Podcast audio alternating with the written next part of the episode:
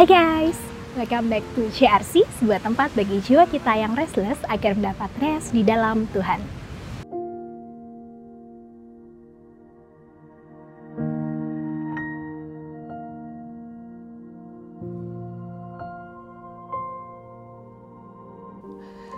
Shalom, sahabat CRC. Saya bersyukur hari ini saya bisa bersama-sama dengan para sahabat Hari ini kita akan bersama-sama merenungkan firman Tuhan. Sebelumnya mari kita berdoa. Bapak Surgawi, tolonglah kami ketika kami akan bersama-sama memperkumulkan firman Tuhan, memandang perspektif sila kelima, supaya dengan firman-Mu kami boleh mendapatkan tuntunan untuk memahami apa yang harus kami lakukan sebagai anak-anak Tuhan dan warga negara Indonesia. Tolonglah hambamu supaya hambamu dimampukan juga untuk mengerti sabdamu, menyampaikan sabdamu dengan baik. Terima kasih Bapak di dalam nama Tuhan Yesus kami berdoa. Amin. Sahabat CRC, saya akan mendasarkan perenungan kita saat ini dengan Yeremia 29 ayat yang ketujuh yang mengatakan demikian. Usahakanlah kesejahteraan kota ke mana kamu aku buang dan berdoalah untuk kota itu kepada Tuhan sebab kesejahteraannya adalah kesejahteraanmu. Sahabat CRC, setelah sila 1 sampai dengan 4 kita lewati, hari ini kita akan mencoba membicarakan sila kelima, yaitu keadilan sosial bagi seluruh rakyat Indonesia. Sebelum kita melihat dari perspektif iman Kristen, kita perlu juga untuk memperhatikan makna dari sila kelima ini dengan melihat butir-butir P4 atau pedoman penghayatan dan pengamalan Pancasila. Makna sila kelima ini dijabarkan menjadi 12 butir dan bagian yang akan kita perhatikan adalah butir ketiga yaitu menjaga keseimbangan antara hak dan kewajiban. Menurut Profesor Dr. Notonagoro, menjaga keseimbangan antara hak dan kewajiban itu tidak mudah. Karena banyak orang lebih mengutamakan hak daripada melakukan kewajibannya. Sebenarnya hak dan kewajiban ini sudah diatur dalam Undang-Undang Dasar 1945. Di dalam banyak pasalnya kita bisa melihat tapi kita tidak akan melihat semuanya. Saya akan memberikan beberapa contoh saja. Misalnya, misalnya pada pasal 27 ayat yang ketiga. Di sana dikatakan setiap warga negara berhak dan wajib ikut serta dalam upaya pembelaan negara.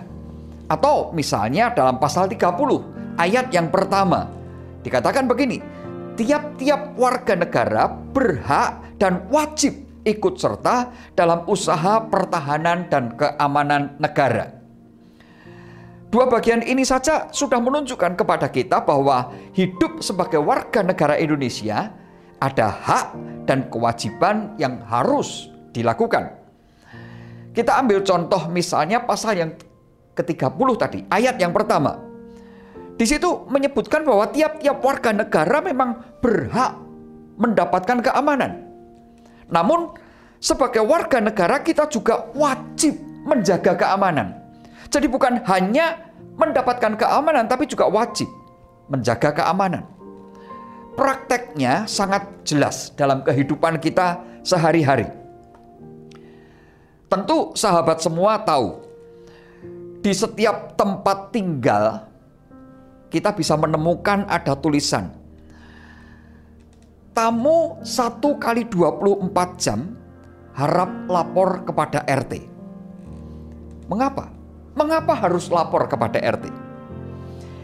Ini adalah bagian dari hak kita sebetulnya menerima tamu. Namun kita juga punya kewajiban untuk menjaga keamanan supaya tidak terjadi orang yang tinggal di rumah kita itu ternyata adalah orang yang membahayakan warga masyarakat di sekitar kita. Dalam hal ini, kita sedang menjaga keseimbangan antara hak dan kewajiban kita sebagai warga negara. dan sebagai warga masyarakat tentunya. Bukankah ini sangat nampak nafas dari pengamalan sila kelima? Dengan kita melaporkan tamu kita kepada RT atau orang yang tinggal di rumah kita sementara itu kepada RT, seperti misalnya orang kos. Kita sedang menjalankan keadilan sosial. Alangkah tidak adilnya kalau masyarakat tidak tahu identitas dalam tanda kutip orang asing yang tinggal atau yang berada di rumah kita. Kalau tidak terjadi apa-apa, tentu masyarakat tidak mempersoalkannya. Akan tetapi, masalahnya adalah kalau orang yang tinggal untuk sementara di rumah kita itu ternyata menimbulkan persoalan di tengah masyarakat. Tentu masyarakat akan merasa keberatan. Jadi adil kalau kita menerima tamu itu sebagai hak kita, namun kita juga melaporkan setiap tamu kita itu kepada RT itu adalah bagian dari kewajiban kita. Jadi sahabat CRC, sekarang bagaimana kita memandang keseimbangan antara hak dan kewajiban itu menurut perspektif iman Kristen? Apakah contoh tadi juga bisa menjadi bagian yang bisa kita lihat dari apa yang kita hayati sebagai orang-orang Kristen. Apakah yang kita bicarakan ini adalah salah satu dari butir penjabaran sila kelima, tapi juga nampak dalam kehidupan iman Kristen. Sahabat CRC, beberapa bagian dari Alkitab juga membicarakan tentang hak dan kewajiban sebagai warga negara. Misalnya, kalau kita membaca dalam Injil Matius 22 ayat 21. Ketika Tuhan Yesus ditanya, boleh atau tidak membayar pajak? Ayat 21 itu Tuhan Yesus menjawab mereka. Kata Tuhan Yesus begini, gambar dan tulisan kaisar. Lalu kata Yesus kepada mereka, berikanlah kepada kaisar apa yang wajib kamu berikan kepada kaisar, dan kepada Allah apa yang wajib kamu berikan kepada Allah. Dengan jawaban ini, Tuhan Yesus mengajarkan bahwa sebagai warga negara, pengikut Tuhan Yesus juga ikut berperan dalam keberlangsungan hidup bangsa. Salah satunya adalah dengan membayar pajak. Ini juga bagian dari keseimbangan antara hak dan kewajiban. Warga negara punya hak untuk tinggal. Warga negara punya hak untuk menikmati fasilitas negara. Namun juga berkewajiban untuk membayar pajak. Demikian pula dalam bagian yang tadi kita baca. Yeremia pasal yang ke-29 ayat yang ke-7 saya ulangi, yang isinya begini, usahakanlah kesejahteraan kota ke mana kamu aku buang. Dan berdoalah untuk kota itu kepada Tuhan. Sebab kesejahteraannya adalah kesejahteraanmu. Ayat ini memang berada dalam konteks pembuangan umat Israel di Babel. Saat itu, umat Israel tentu sangat sedih dan kesedihan mereka itu tentu sangat berat. Karena mereka harus meninggalkan negeri mereka yang sangat mereka cintai, yang sangat mereka banggakan. Namun dalam keadaan seperti itu, Nabi Yeremia mengirimkan surat untuk memberikan nasihat penghiburan kepada umat Israel tentang apa yang harus mereka lakukan di tempat pembuangan itu. Nasihat yang diberikan itu antara lain adalah seperti bagian yang kita baca tadi. Ada dua nasihat. Yang pertama adalah usahakan kesejahteraan kota. Sahabat JRC, bagaimana sebuah kota itu bisa hidup sejahtera? Tadi dalam nasihatnya Nabi Yeremia mengatakan usahakanlah Kata usahakanlah ini berarti orang-orang Israel tidak boleh tinggal diam. Mereka harus bekerja aktif, mereka harus melakukan sesuatu sebagai usaha mereka.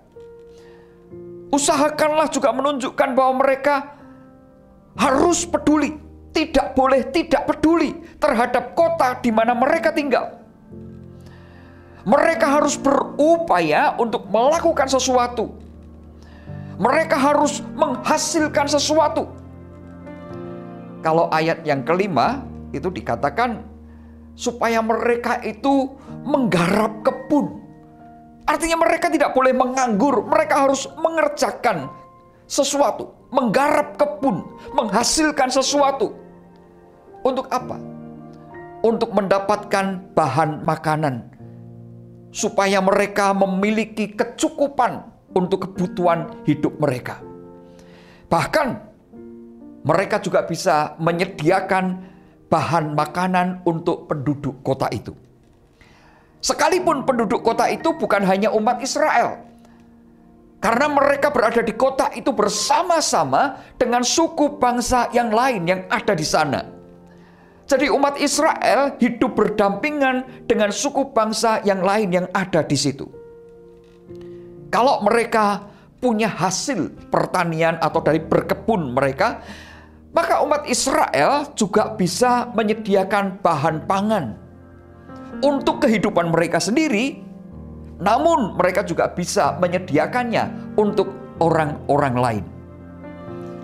Jadi kalau seluruh kota itu sejahtera, tentu penduduknya semua juga akan mengalami kesejahteraan. Sebuah kota yang hidup sejahtera akan membuat kehidupan kota itu, masyarakat itu bahagia. Yang kedua, doakan kota itu.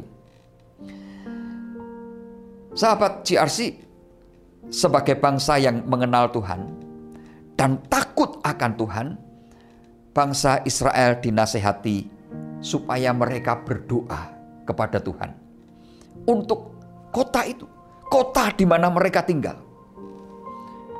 Dan kita tentu juga bisa membayangkan, sama seperti kita. Ketika kita berdoa untuk bangsa kita, ketika kita berdoa untuk kota kita. Umat Israel juga sama. Mereka mendoakan, dinasehati untuk mendoakan kota di mana mereka tinggal. Mereka tentu akan minta kepada Tuhan agar kota itu aman, kota itu tentram, kota itu hidup dalam kerukunan, hidup dalam damai sejahtera. Sahabat CRC, menikmati hidup sejahtera, aman, rukun, tentram, dan damai sejahtera adalah hak bangsa Israel. Tetapi mereka juga punya kewajiban. Kewajiban mereka adalah mengusahakan dan mendoakan. Kalau mereka hanya menuntut hak, kami ingin hidup kami sejahtera, kami ingin hidup kami rukun, kami ingin hidup kami tentram. Tetapi mereka tidak mau berupaya, mereka tidak mau mendoakan, maka tentu harapan mereka tidak akan terwujud. Demikian pula sekarang dengan kehidupan kita sebagai warga negara Indonesia. Kita menyadari bahwa hidup di tengah masyarakat yang beragam, beragam sukunya, beragam agamanya, beragam budayanya, beragam bahasanya, dan berbagai macam keragaman itu memang membuat kita harus bisa menjalani hidup berdampingan dengan baik. Keberagaman ini bisa menjadi satu pemicu perpecahan kalau kita tidak hidup dalam kasih. Akan tetapi, keberagaman ini akan menjadi kekayaan yang indah yang dimiliki oleh bangsa Indonesia. Kita akan melihat bagaimana lambang negara kita burung Garuda, pita yang dicengkeram burung Garuda, lambang negara itu bertuliskan Bhinneka Tunggal Ika. Berbeda itu tidak masalah. Yang penting kita tetap satu. Sebagai orang Kristen, kita hidup di tengah masyarakat Indonesia yang beragam.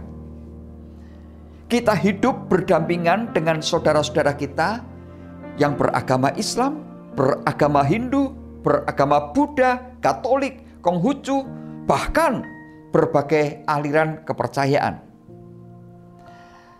Bagaimana kita hidup berdampingan dengan saudara-saudara kita yang berbeda agama, yang berbeda suku, dan berbeda dalam banyak hal. Sebagai warga negara Indonesia, kita berpegang pada Pancasila sebagai dasar negara kita, sebagai pandangan hidup bangsa, way of life bangsa Indonesia. Maka sebagai warga negara Indonesia, salah satu hal yang harus kita lakukan adalah menjaga keseimbangan antara hak dan kewajiban. Karena itu adalah wujud pengamalan sila kelima. Sebagai orang Kristen, kita tidak boleh hanya menuntut hak saja. Kita juga harus memenuhi kewajiban kita sebagai warga negara Indonesia. Terlebih kalau kita mengingat apa yang dinasihatkan oleh Tuhan Yesus. Tuhan Yesus mengatakan kepada kita, "Kamu adalah garam dunia. Kamu adalah terang dunia." Kalau garam itu menjadi tawar buat apa?